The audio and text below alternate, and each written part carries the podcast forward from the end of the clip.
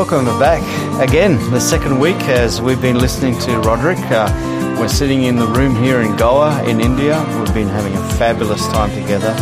And um, Roderick, thank you so much for your encouragement with intimacy, producing fruitfulness. Uh, I think the challenge for us as I listen to the podcast from last week is uh, really uh, moving beyond our idea that methods produce movements to the idea that uh, the Spirit and relationship with God, immersing ourselves with God, uh, will take the most simple and ordinary person and help them become witnesses and to multiply.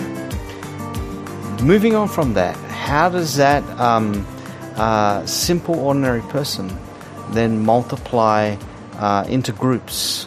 And and because uh, in the movement you see uh, generational growth for for groups going uh, all over the place, um, and and they're not gathering around you, um, and so there's a there's a generational growth of both the pass on of the Word of God and the Spirit of God and the power of God, but if you're doing that with uh, ordinary believers, not seminary trained pastors what does that look like? What are the keys for multiplication there?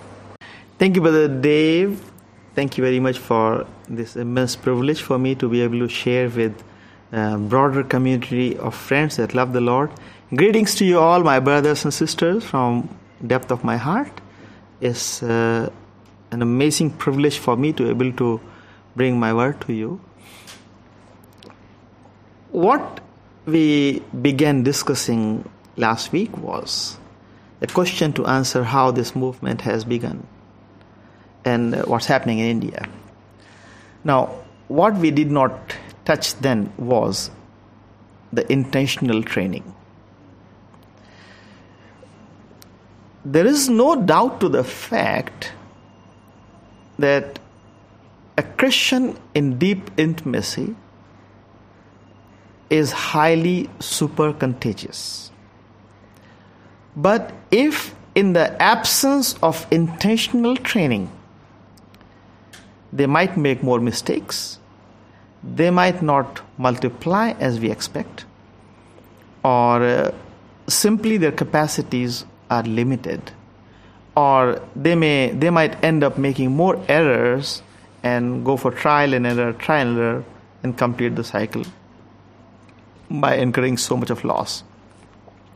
So, if we want to avoid all that and fast forward and take advantage of the immense harvest force we have in shape of first generation Christians, uh, the role of leadership is to get intentional about training them.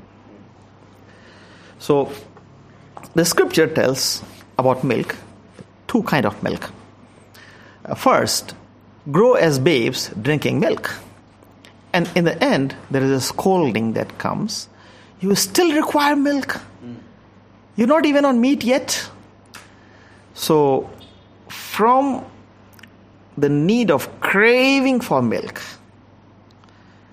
to a stage where you need to go on to meat, we need to understand what milk is.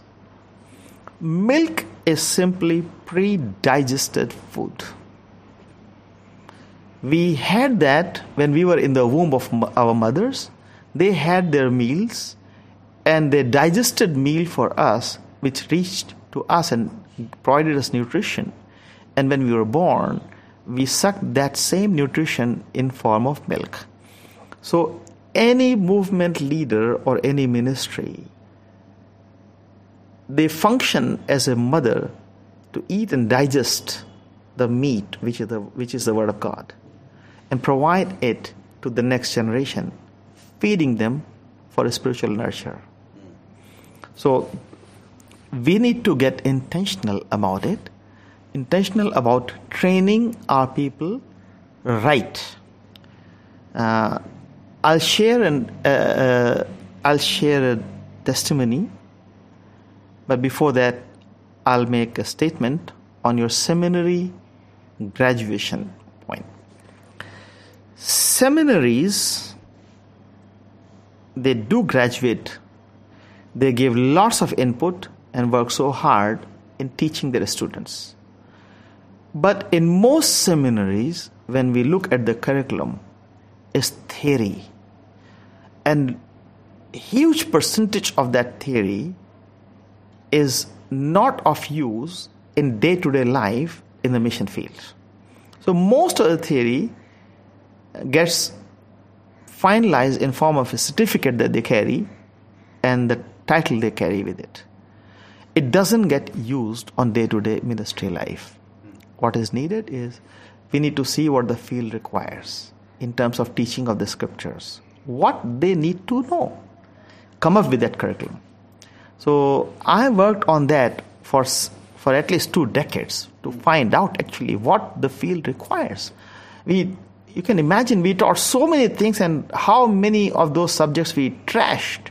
It wasn't the requirement of the field and came up with more new and finally finalize what we believed was required at the field level. So that's what I would call intentional training, and there is a there's an experience behind it. Uh, back in uh, early 90s, uh, uh in 93 or so, I was in a slum. We had no means. We would walk miles in Delhi just because we couldn't afford a few cents to take bus ticket. So I'm trying to say we had no nothing. And uh, those slum dwellers are believers. They said, "Let's hold a huge healing crusade." Mm-hmm. I said, "If you believe for that, let's do it." so they went from everyone's home to home. They collected whatever offering they could come up with.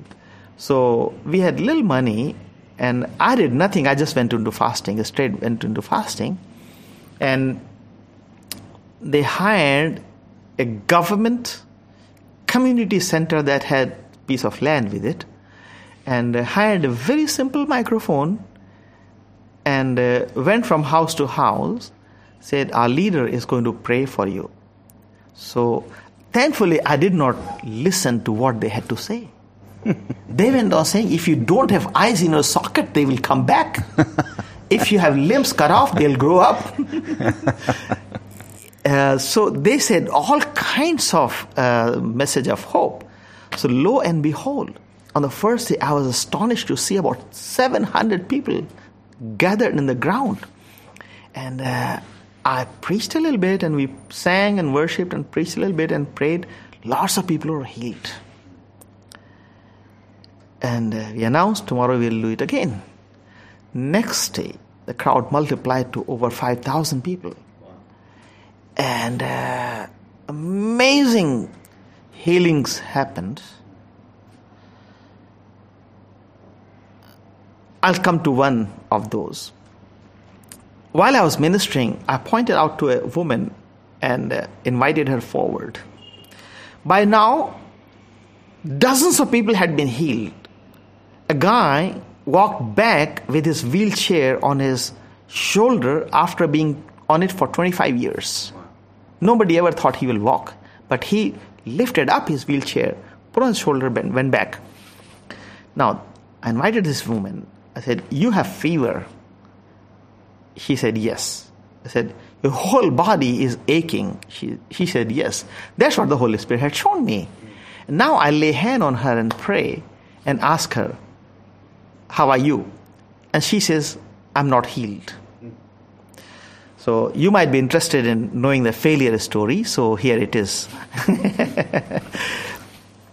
and uh, in millisecond, I saw the faith of the mob was lifted away.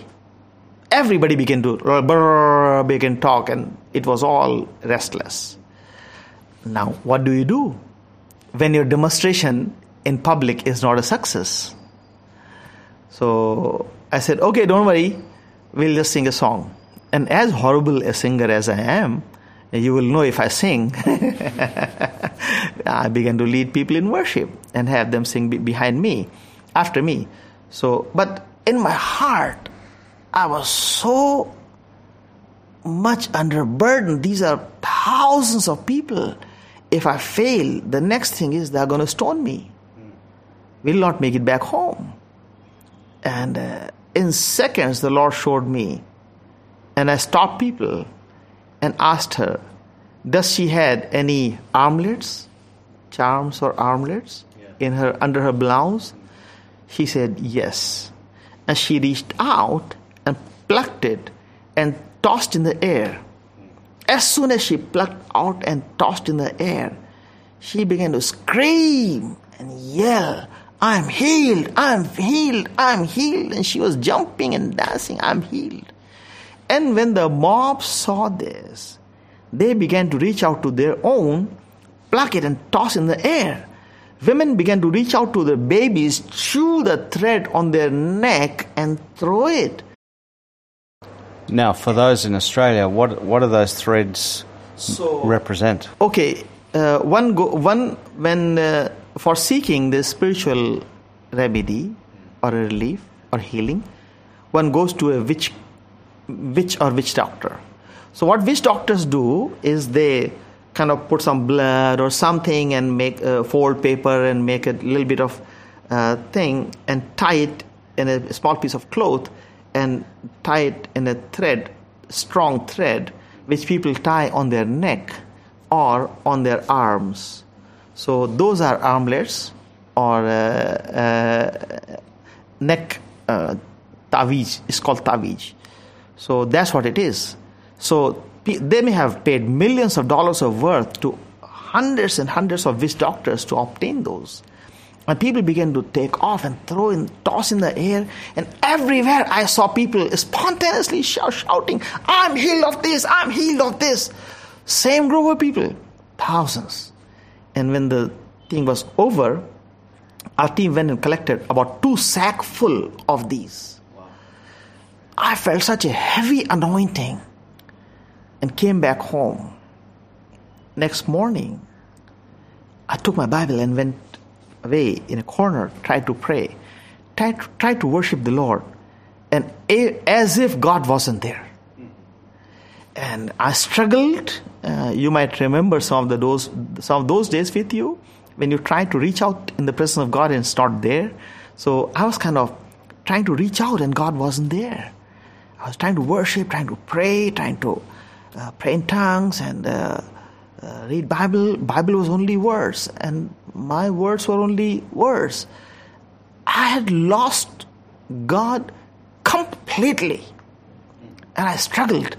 My wife, I, I told told her not to disturb me. I'm not having breakfast. Just leave me alone. Ignore me completely. So she was she was used to and I was weeping and crying. I- I began to repent. Lord, if there is any sin, I'm going to repent. Please uh, let me know what my sin is. Where have I grieved you? I was so, so sorry and worried where I have grieved Holy Spirit. What was my sin? And uh, when I struggled for quite some time, I hear that still small voice. I can use you in greater degree like I did last night. Or I can use you to build a harvest force if you put yourself behind them and serve them. And I said, Lord, I'm sorry. I repent. Repent for my secret pride. Uh, I'll spend rest of my life to build the harvest force that love and honor and respect the Holy Spirit.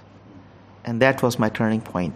And from that day on, I stopped seeking a stage and I spent, started seeking most simple people, most simple faces, and did my best to dig the scriptures, learn from here and there, learn from everyone, learn from the scriptures myself, and prepare notes and write the, write the lessons and began to teach them.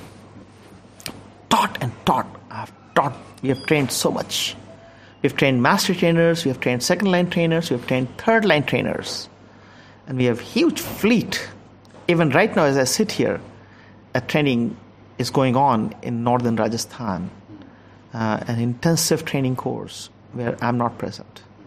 And uh, Dave, you have seen some of those lessons when we were together in Switzerland.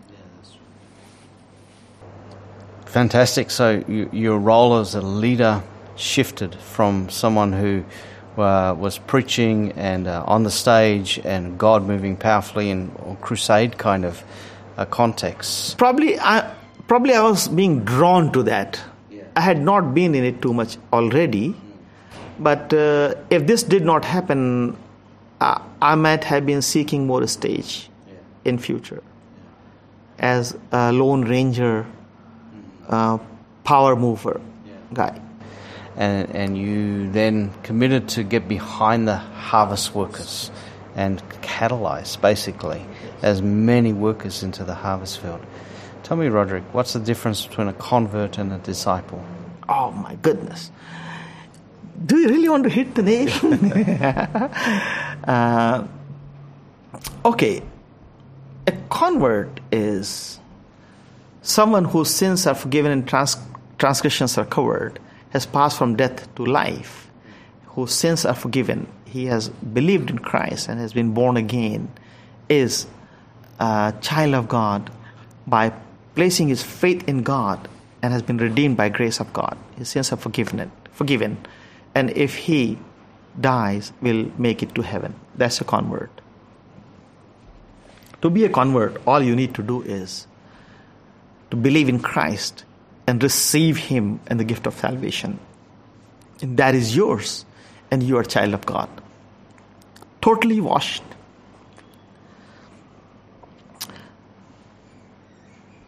But I, I hope so much that that would make one a disciple. Because, in my understanding, a disciple is someone that fulfills the conditions of being a disciple that Christ Himself laid. And I'll read some of those conditions of discipleship. Cross bearing. Unless you bear your cross, you are not my disciple. Cross is shame, pain, loss, rejection. So many things about cross. One doesn't need to carry a piece of wood but all these that Jesus went through is cross bearing and self denial. Matthew 16, 4, 24. Supreme love for Christ. Luke 14, 26. If anyone doesn't love me above, then Jesus lays all the relations, is not worthy of being my disciple. So one has to have supreme love for Christ, forsaking all. Luke 14, 33 no turning back after laying your hand on the plow luke 9:62 being steadfast in the word of god john 8:31 loving one another john 13:35 being fruitful john 15:8 if you bear much fruit by this you will be my disciple. Hmm. And a fruit of disciple essentially is not another disciple. The fruit of disciple is not a disciple. The fruit of disciple is a disciple maker. It's one step forward. Let the dead bury their dead. Uh, again, Luke chapter 9. Uh, paying the price. Luke chapter 14, verses 28 to 32. Follow to intimate Christ. Intimacy. Matthew 10, 24 through 25, Luke 6 40. Following no material gain, Matthew 8 21. Now, these are the conditions Jesus laid. If you do this, only then you are my disciple. So, all that claim themselves being disciple of Christ just by the virtue of being born again don't understand the strong conditions Jesus laid for one to be a disciple. So when you look at Western Christianity and you jump into that space, uh, I, I, clearly remember being with you and uh, someone uh, was with you um, and they brought their whole community together with you and uh, together they decided to follow Christ. They decided. And, um, and you made this comment to me Today she's become a disciple because uh, she learned how to multiply. that stuck in my head. So when you jump into uh, Western Christianity, now obviously there's a whole spectrum, and many people in the West are disciples, disciple makers, they're trying to do this. But generally speaking, we see a, um, not not that picture. Um, what's your perspective uh, on on that? So why would I go as far as saying that unless you are disciple maker, you're an, you're not a disciple? Why? Jesus said, "Bear much fruit. By bearing fruit, you will be my disciple." So, to understand that, I would often use a question: What is a fruit of apple? And uh, my friends listening to me, you will right away respond saying an apple. The fruit of apple is apple. Is just a simple response. I get this. I had this response in a mission, missions conference where there were 2,000 missionaries, and all of them said in one go. I asked mango, "What's the fruit of mango?" They said mango. I said, "Shout out loud!" They said mango. Now I want to have those apples that produce more apples. You would never in the world find any apple that would produce another apple. The fruit, if apple is the fruit, fruit of apple is not apple. Fruit of apple is apple tree. When an apple uh, falls and dies, tree comes up. So fruit of apple is apple tree which produces more fruit. So if fruit of apple is apple tree, fruit of disciple should be disciple tree, which is disciple maker. That's why I say the fruit of disciple is not another disciple, is disciple maker. And even worse mistake people make in understanding this. The moment you say, ask people, my friends, you can go ahead and uh, ask these questions to the people you're serving. Say, what's the fruit of disciple? Lots of time, time people will refer to Galatians 5 22. Love, joy, peace, and all that. Well, the scripture begins saying the fruit of the Spirit is. So all those nine fruits in Galatians chapter 5:22 and onwards are not the fruit of disciple but fruit of spirit that we are supposed to have in our life. But fruit of me will be somebody that uh, grows more me, which is the tree. So this is answer to another question how long you need to work on a disciple and when do you wean that disciple off the best stage to wean off a disciple is when you see the person has begun to make more disciples yeah. you can wean her off him off so that's what i was trying to say in that context fruit of a disciple is a disciple maker not just a disciple and the analogy of the the fruit, not just producing fruit, but a, a, a, a tree. Now you have gone beyond that and you've produced orchards. Give us the key from just moving from uh, producing a tree to producing an orchard, which is uh, many reproducing trees. What are some of the keys for movement to go beyond just one stream of generational growth to many streams? and and the the concept of the orchards that that are being produced. So just just uh, from the dot points in your mind. Uh, I'll just uh, try to touch on two dots. One is your harvest is confined by the harvest force. So, smaller the harvest force you have, smaller the harvest you have. Greater the harvest force you have, greater the multiplication of the power of Holy Spirit you have. For example, if you take two pieces of wood and burn in a fire fireplace, they might burn and they'll struggle to burn. Add one more, they'll earn, uh, they'll burn better. Add five more, they'll earn much, they'll burn much better. When you have a stack of wood, uh, just enough for the fireplace, the fire will multiply. What happens is, when fire is lit, it sucks the oxygen converts into lighter gases, which is hot. They go up. Hotter the gas goes up, more the oxygen it will flow in. And more the oxygen comes in, more the fire blast is. So, larger the counts of the wood in the stack of the in the fire pit will increase the will multiply the fire. It won't be just one and one, it will just multiply by several times. Similar thing can be understood as a spiritual harvest force. I, am filled with the Holy Spirit and I move in the power. And I have Brother Dave. Now we have two people that are filled with the Holy Spirit. We have fire that is joined. But we, if we had 10 people, that fire will multiply several times. So when you when you train, empower, release, and continue to mentor a greater growing harvest force, you're continuing to protect and serve that spontaneous fire.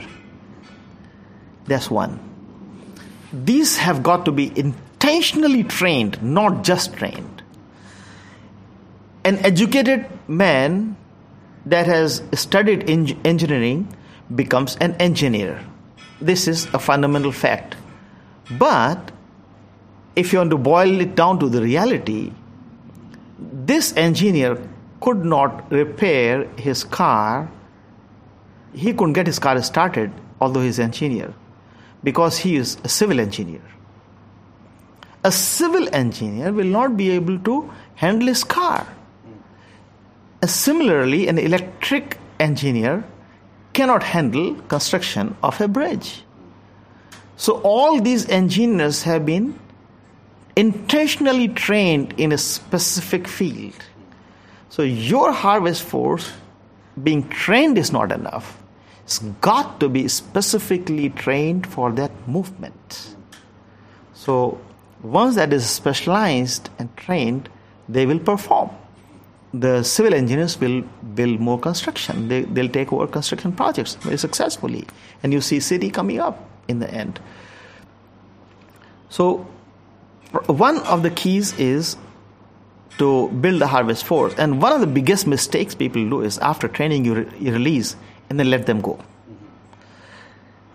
Whoever said after training you abandon them?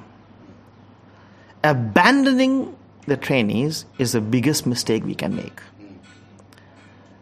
We need to uh, create something after the design and pattern of alumni. After you train them, release them but still keep them as a group. Uh, make them remain connected, and uh, you turn out to be a mentor to them. Ask right questions. Pour whatever the timely message Holy Spirit has for you, to you for them. You're never released from this ministry.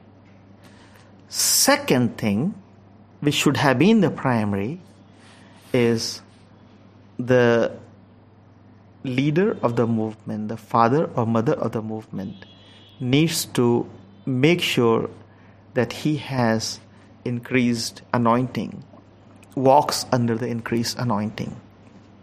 I can show you so many illustrations where there was one point man or point woman that was moving under tremendous anointing, and Holy Spirit moved over the world all over the world by this man or woman. But when they slept in the Lord, the whole thing came standstill, came down, ended. I fear that with me. My vision to end my life is before I want to end my life, one thing I so deeply, deeply crave and desire to spend at least six months, 24 7, living with a team of at least 25 30 people in prayer, mildly eating, mostly fasting, and spending in time in prayer, waiting upon the Lord, loving in the loving the Lord. So once they go out, few might phase out, few might dry out, but few of the Rotary Gilberts will go forward. That's what I would. That's what I aspire to do with my life. Amen. Yeah. I remember you talking about not simply seeing a movement started, but multiplying movements and uh, and uh, seeing that uh, birth. What a what a uh, wonderful conversation as we listen, as we pray, as we adopt, we grow. Thank you so much, Roderick. It's just a, a deep, deep conversation. Uh, would you just finish us uh, speaking to the people who are listening, uh, speaking directly to them as they're going about their week, as they're listening to this driving to work or going for a run, or they're just processing how, how to do this? What, what's your exhortation and encouragement to us? I would say anyone that walks in deep communion with the Lord is never defeated. Your victory is at hand. You might already be seeing it, or it might be next door, next hour. Your victory is for sure. And you are in the center of the Lord's will. And this is the best task a human can get involved while living in flesh on this planet, where you are involved and what you're doing. And uh, Brother Dave, thank you so much for reaching out to uh, these dearly, dearly beloved and most precious uh, children of God. And folks, I'm humbled and much honored to be able to share with you. And if I have permission, I would like to pray for all. Father, I so thank you for your election and calling in your gifts. And more thankful to you because you are never repentant of that. You never take them away from us. Thank you so much, Lord, for calling us from the darkness. We were completely lost, had no hope without you, and were worthless. But you have chosen in your grace, have called us out for this enormous privilege of carrying the task that belong to you, your very task that you have given us. What a privilege! Thank you so much. Lord, I pray for my brethren, for my dear sisters, that you will fill their hearts with acute hunger and thirst for your love and righteousness. Fill them with hunger and thirst for righteousness and for love to you, God. Lord, I pray that you will that they'll, they'll experience their bowl overflowing, bubbling every day with your grace, power, love, and so much more. Lord, I pray that your hand of protection remain around them, ministering angels always cover them with their feathers. And every plans of enemy, every assignments, for their lives remain cancelled in the blood of Jesus. I pray in the name of Jesus. Amen.